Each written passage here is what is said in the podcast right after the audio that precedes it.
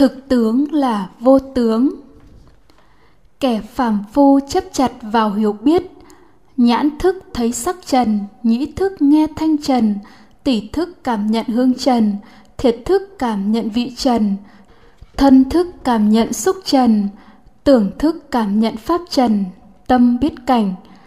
Tức những gì được thấy, được nghe, được cảm nhận, được nhận thức là thế giới sắc thanh hương vị xúc pháp trần đối tượng được biết là thế giới vật chất có hình tướng, có vuông tròn to nhỏ, dài ngắn trước sau, xanh vàng đỏ trắng, mặn ngọt chua cay, có đàn ông, đàn bà, con trai, con gái, có không gian, thời gian.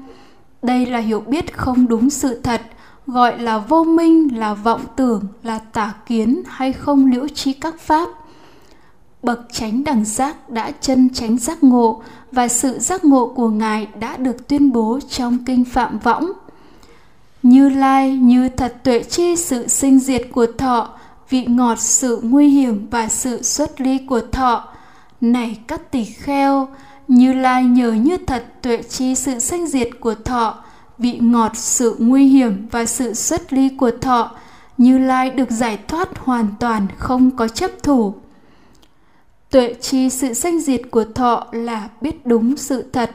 Sáu căn tiếp xúc với sáu trần phát sinh sáu cảm thọ và sáu cái biết trực tiếp giác quan nhận biết sáu cảm thọ ấy.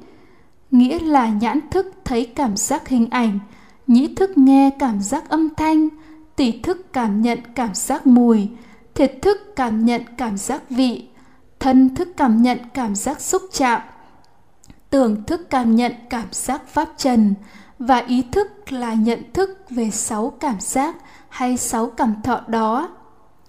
Vậy thì những gì được thấy, được nghe, được cảm nhận, được nhận thức là các cảm thọ. Nó thuộc phạm chủ tâm chứ không phải cảnh, không phải là thế giới sắc thanh hương vị xúc pháp. Các ngôn từ, khái niệm, hình tướng như to nhỏ, vuông tròn, dài ngắn cứng mềm, xanh vàng đỏ trắng, mặn ngọt, chua cay. Đàn ông, đàn bà không gian, thời gian là pháp chế định, là phương tiện truyền thông, thực chất dùng để ám chỉ các cảm thọ. Nhưng vì vô minh, kẻ phàm phu chấp chặt đó là thế giới vật chất có hình tướng. Vì cái thế giới có hình tướng mà nhân loại thấy, nghe, cảm nhận nhận thức không phải là thế giới vật chất cũng không phải nó không có thật, mà đúng như thật, nó là các cảm thọ.